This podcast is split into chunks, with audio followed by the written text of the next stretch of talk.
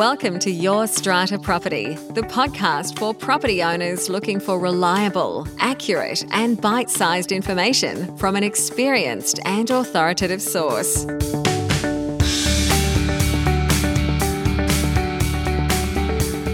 Hello and welcome to this week's podcast episode. I'm your host, strata lawyer Amanda Farmer, and this week I'm sharing part two of my two part conversation with John Trowbridge.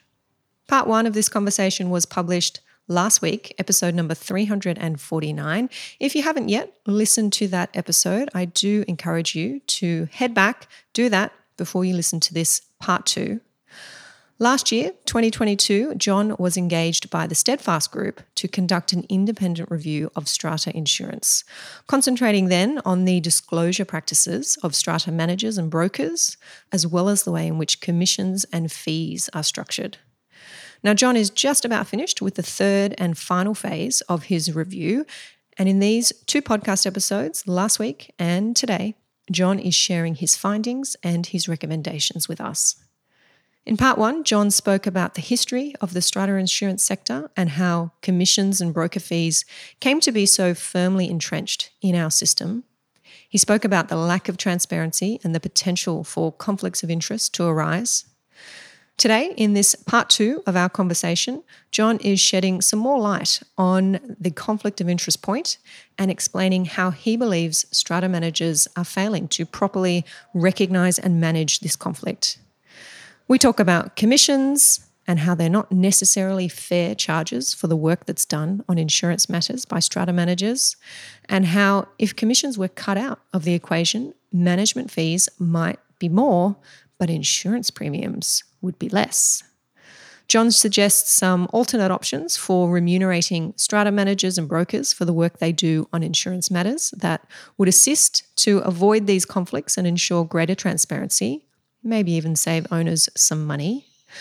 John speaks about availability and affordability of strata insurance across the country, explaining what it is that's driving the current price increases and how those increases might be better controlled, including through the actions of owners and strata committees themselves. I'll take you right on over now to part two of my chat with John Trowbridge. It's basically a deal done between the broker and the strata manager as to what fees they each get, what share of commission, what, what broker fees. And then once that's all decided, that's when it's presented to the strata committee. And the, the agreement you just referred to, the management agreement, would normally delegate that opportunity to the strata manager to set all that up. And that's where the conflict arises. And why, why is it a conflict, you might ask? Well, where there's no intermediary, say when you buy your home insurance and, and you buy it direct from one of the insurers, there'll be no commission and your interest is in the lowest premium that meets all your requirements. When there's a broker in a normal commercial arrangement, then the, the broker does receive a commission, but your interest as the buyer is in that commission also being a fair charge for the work that's done by the broker. But in the case of strata insurance, there's a second intermediary in there, and that intermediary is the, the strata manager is wanting payment for something that's arguably beyond the cost of services.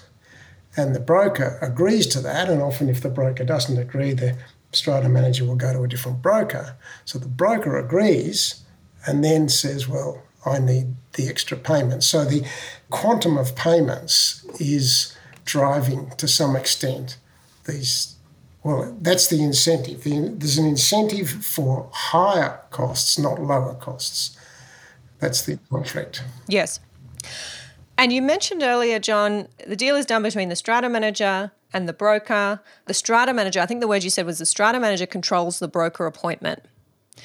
Is it possible for us as owners, as owners corporations, to say to our strata manager, we want you to use a particular broker or we want to have a say in who you use. We want to understand the fees that are passing between each of you and what your business arrangements are. Can we ask these questions and get these answers? Yes, of course.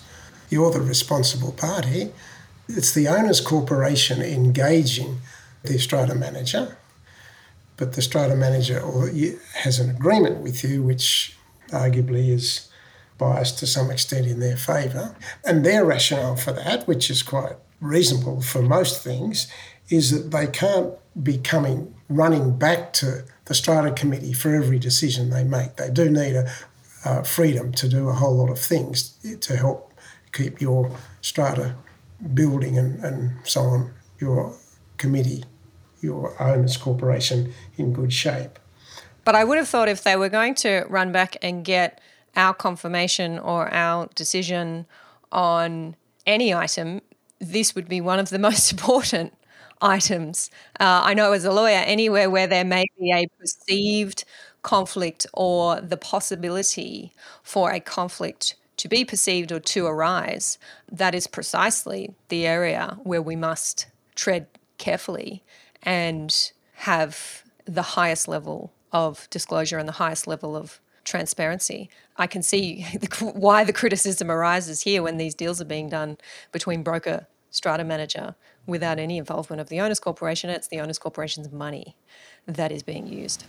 And the agreement, the strata management agreement, normally will say that, firstly, that the strata managers do have to disclose any conflicts of interest, but they also it also says that um, insurance premiums. And there are, I think, there are some other items as well. They acknowledge that they are a conflict, but they are disclosed, and therefore they claim that they can manage them. My argument is that the there's actually three conflicts of interest involved here. The first one is that there is a commission. Now, commissions have been around for 200 years in general insurance and in life insurance, and they're, a, in my view, they're an integral part of the business. You would, you could arguably ban them, but I don't think that'd be a smart idea. But I regard those conflicts as manageable, and partly because disclosure is straightforward, and you can negotiate the commission as well if you're a buyer uh, you know, if you're running a business and you're buying insurance. But in the case of strata insurance, so in the case of strata insurance, that's fine as well. You can, I don't see any reason to ban brokers from receiving commissions. What I'm saying is that when they get those commissions, that should be the only thing they get. They shouldn't get a, another payment and they shouldn't give to the strata manager anything. Know, if they're getting 20% themselves, that should be the maximum they get. And they, while they should be free to give some of that to the strata manager because of the work the strata manager does for the broker, that's fine too. But to then seek an extra broker fee or to give the strata manager a payment out of that commission that's not commensurate with the work done, that's where the conflicts are. Okay, got it. And at the conclusion of your phase two review, is that your recommendation that these broker fees be scrapped and we work on this fully disclosed commission, fair commission only, or are you proposing a, a different model? Well, there are there's more than one model that can be used. Um, what I'm saying is that the, the broker fee commission rebate system should be phased out, which means that if the broker wants to stay with commissions, then they don't get a broker fee. Alternatively, they can go to a fee, a fee only system, and there's quite a bit of that around already. And some of that fee might go to the strata manager. The strata committee could actually, and this happens in some cases too, could actually approve two fees one to the broker for the broker's mm. work and one to the strata manager for the strata manager's work. In those cases where there are fees and not commissions, then you will be paying a net premium to the underwriter, not a gross premium. Mm. Look, that sounds a lot cleaner to me.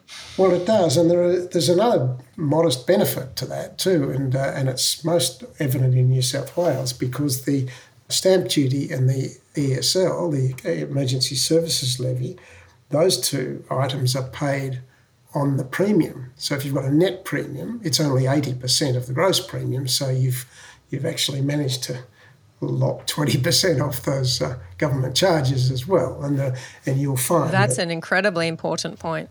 Yeah, so you'll find uh, a number of people, OCN and others, uh, have been promoting that idea for some time, and some brokers promote it, and strata managers as well.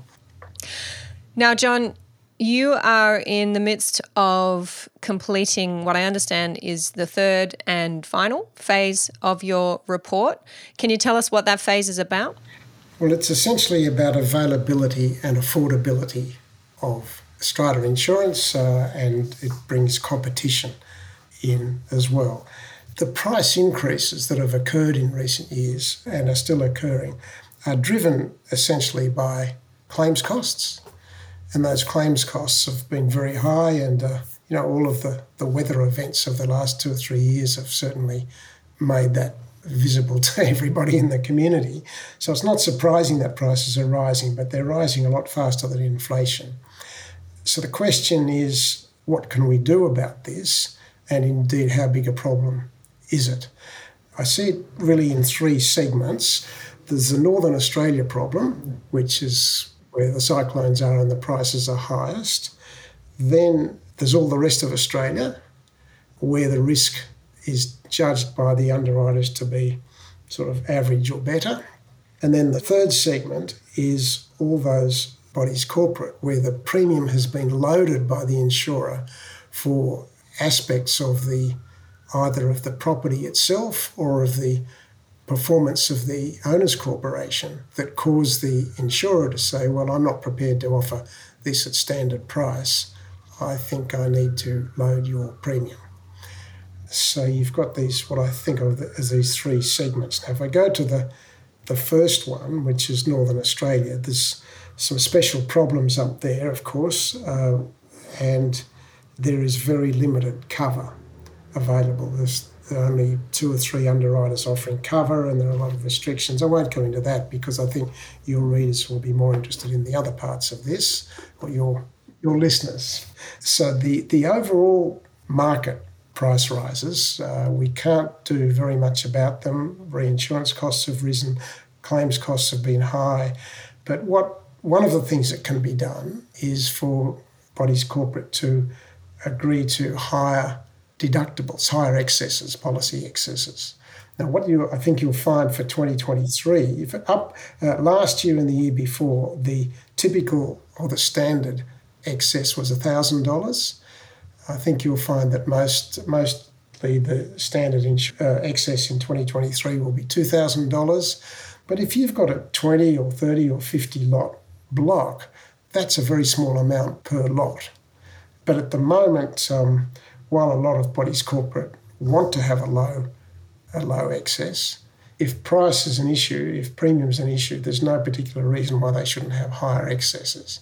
So one of the options is to ensure that it's clearer to owners that they can obtain higher excesses and they can make their decision about how much of the claim they want to, you know, what level of claim they're prepared to cover themselves and what level they want the insurance to cover. And I suppose having the transparency once again to be able to see on the premium options if the excess was this much then this is how much your premium is and if the excess was that much this is how much your premium is. I'm pretty sure i see that on my home insurance and car insurance and my professional indemnity insurance that that message is made quite clear. I can't say i've ever sat in a general meeting and heard an owner ask the question how much is the excess the question is always how much is the premium and nobody thinks to ask how much is the excess. That's right, and this is a matter of, um, well, it's all a bit more work, isn't it, for the strata manager mm. and the broker?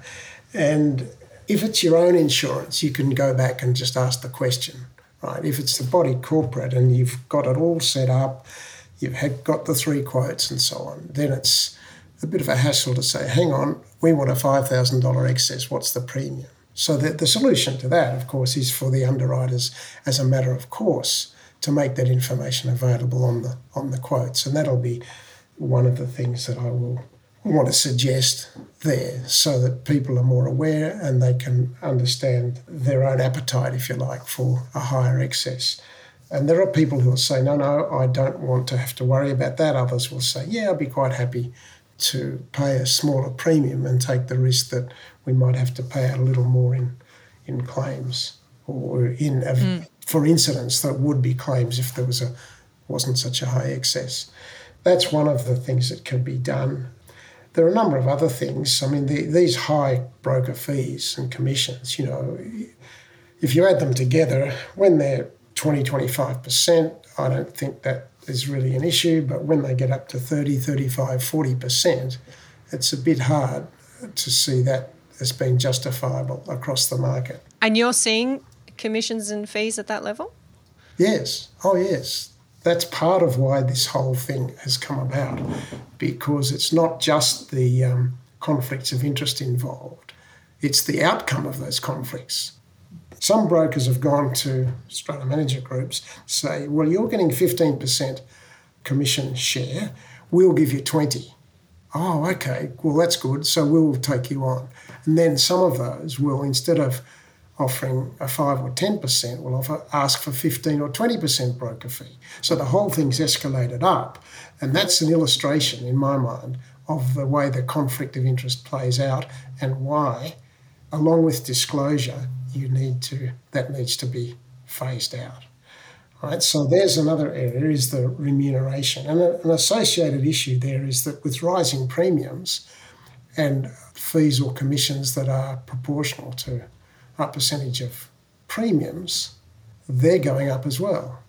So the insurers are suffering because they've got to pay a lot of claims, but the brokers and the strata managers are actually getting more fees. Now, some of those fees are probably needed because there's extra work involved in a hard market. And if you've got, you know, five years ago, you probably wouldn't have disputed the or challenged the, the premium charge. But now, when the prices are going up so much, the brokers and strata managers find themselves having to work a lot harder to get the minimum premium.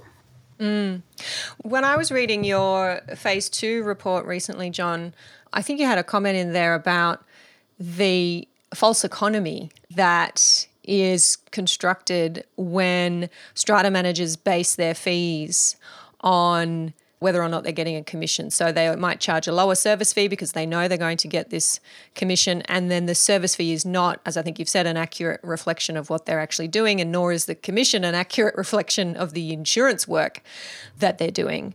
Can you speak a little bit to that? Because it is often the explanation for commissions that managers will say, well, we'll have to charge more to the owners corporation if we're not getting this commission. And the owners corporation immediately says well i don't want to be charged more. Take your commission. Can you talk about this false economy and, and why that's a problem? Well it's a problem because it needn't be the case. If you just think about going to fees only versus commissions. If it's all done on a, on a fair cost basis and you take account of the non insurance services and the insurance services that the strata manager is offering and that the broker is offering, why should the total charges of the strata manager be any different according to whether the strata manager is being paid indirectly through a share of commissions, which will be paid anyway by the um, body corporate, versus just charging them directly? What the strata managers don't like about it, having got so accustomed to taking a commission share, what they don't like is they're going to have to go back to their, their clients and say, look, we're not getting commissions anymore. Because of that, we will need to charge you more for your levies. What they need to also say is, but your insurance costs will be lower. Yeah. And, and there's no reason at all why, in a rational marketplace, there would be any loss or any cost to the strata manager of this. I've seen, I mean, here's an interesting way of, uh, of looking at the background. The Northern Australia ACCC report in 2020, or the, they did three, the first one was in 2018, they called for submissions, and they're all on the ACCC website. There are 30 or 40 submissions from strata managers that give you all the terrific work and all the hard work that they have to do to handle the insurances of their clients. And they say, therefore, we have to have commission. Now, to me, that's a non sequitur. It does not follow that just because they're doing all this work, they have to be paid a commission. And that's what strata managers who are so accustomed to this find, I think, a little hard to recognise. And I sympathise with them in a, a, personal sense because they've inherited this system in many cases from you know their predecessors. It's just the way you do business. But what Robert Kelly and others are saying is this doesn't really wash. And they've asked me to have a look and say, well, is there something that could or should be done about this? And I'm saying, yes, there is. Mm. When is your phase three report due? Well, I don't have a date at the moment, but I'm hoping that uh, I doubt that I'll complete it in February, but I'm hoping that I can get it done during March. But I can give you further information on that in another couple of weeks, I would think. Yeah, please do. I will make sure that there are links to your website under this episode, which can be found over at yourstrataproperty.com.au forward slash podcasts. Just find this podcast episode number 349. And there'll be links where you can read the phase one and phase two reports and phase three to be added. John, if I have listeners reach out to me, as I very often do, saying we'd like to connect with John, we'd like to let him know about our experience in this area, whether as strata managers or committee members or even brokers, where is the best place for them to go? Would you like to hear from them? And if so, where is the best place for them to go? Yeah, that's fine. Um, the website has a, um, a contact uh, opportunity. So you just put in your name and email address and it'll come through to me. Excellent. And I believe that website is johntrowbridge.com.au, and we'll have a link to that one in the show notes. Is there anything else that you're absolutely burning to make sure you spoke to? What I would emphasise is the desirability of individual property owners, lot owners, whether they're on a committee or not, having a look at my disclosure recommendations, which are in they're all the best place is the, is the set of appendices to the phase two report, and they should ask their strata managers to follow that process. Otherwise, we're waiting, and we it will happen, I think, but we're waiting on the brokers and the strata managers to systematise all this for themselves. But there's no reason why you shouldn't ask those questions, and because the big thing that's oh, actually, there's two things I want to say. Firstly, there's a gap in this whole thing because many strata committees are apathetic or not very competent, no fault of their own. It's just that they don't have the background to deal with these things. And this frustrates strata managers and brokers quite often that they can't get more more interaction of the right mm. kind with their strata committees.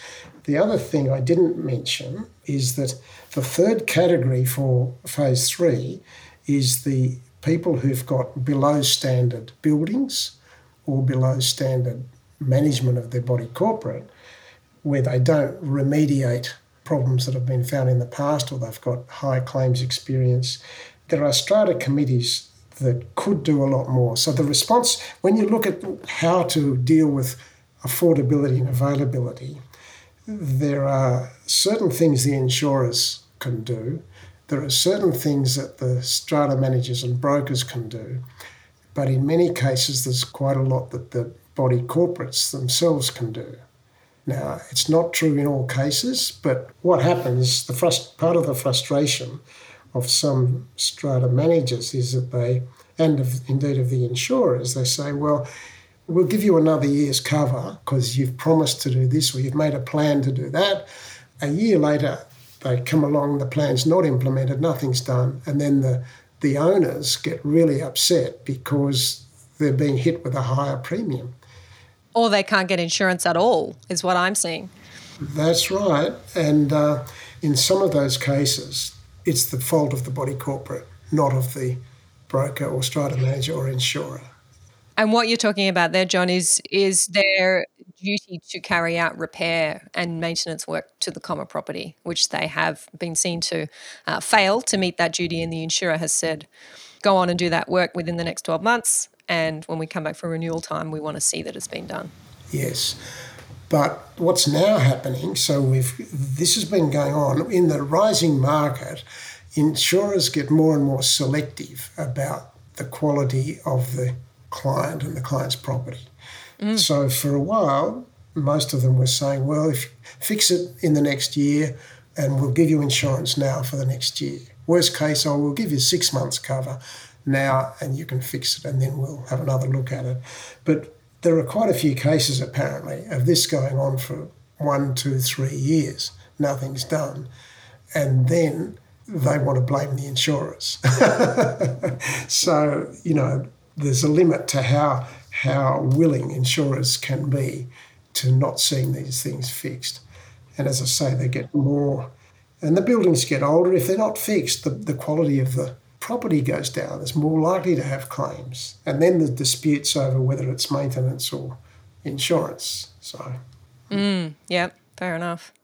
Well, thank you very much, John, for summarising your findings so far for us and your recommendations. They are incredibly important, and I hope that our industry will be receiving them in that way and that we can improve our insurance practices for ultimately the best interests of those who are paying the bill. And that's our, our owners and our owners' corporations.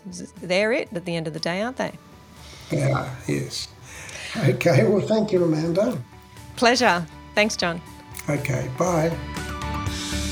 Thank you for listening to Your Strata Property, the podcast which consistently delivers to property owners reliable and accurate information about their strata property.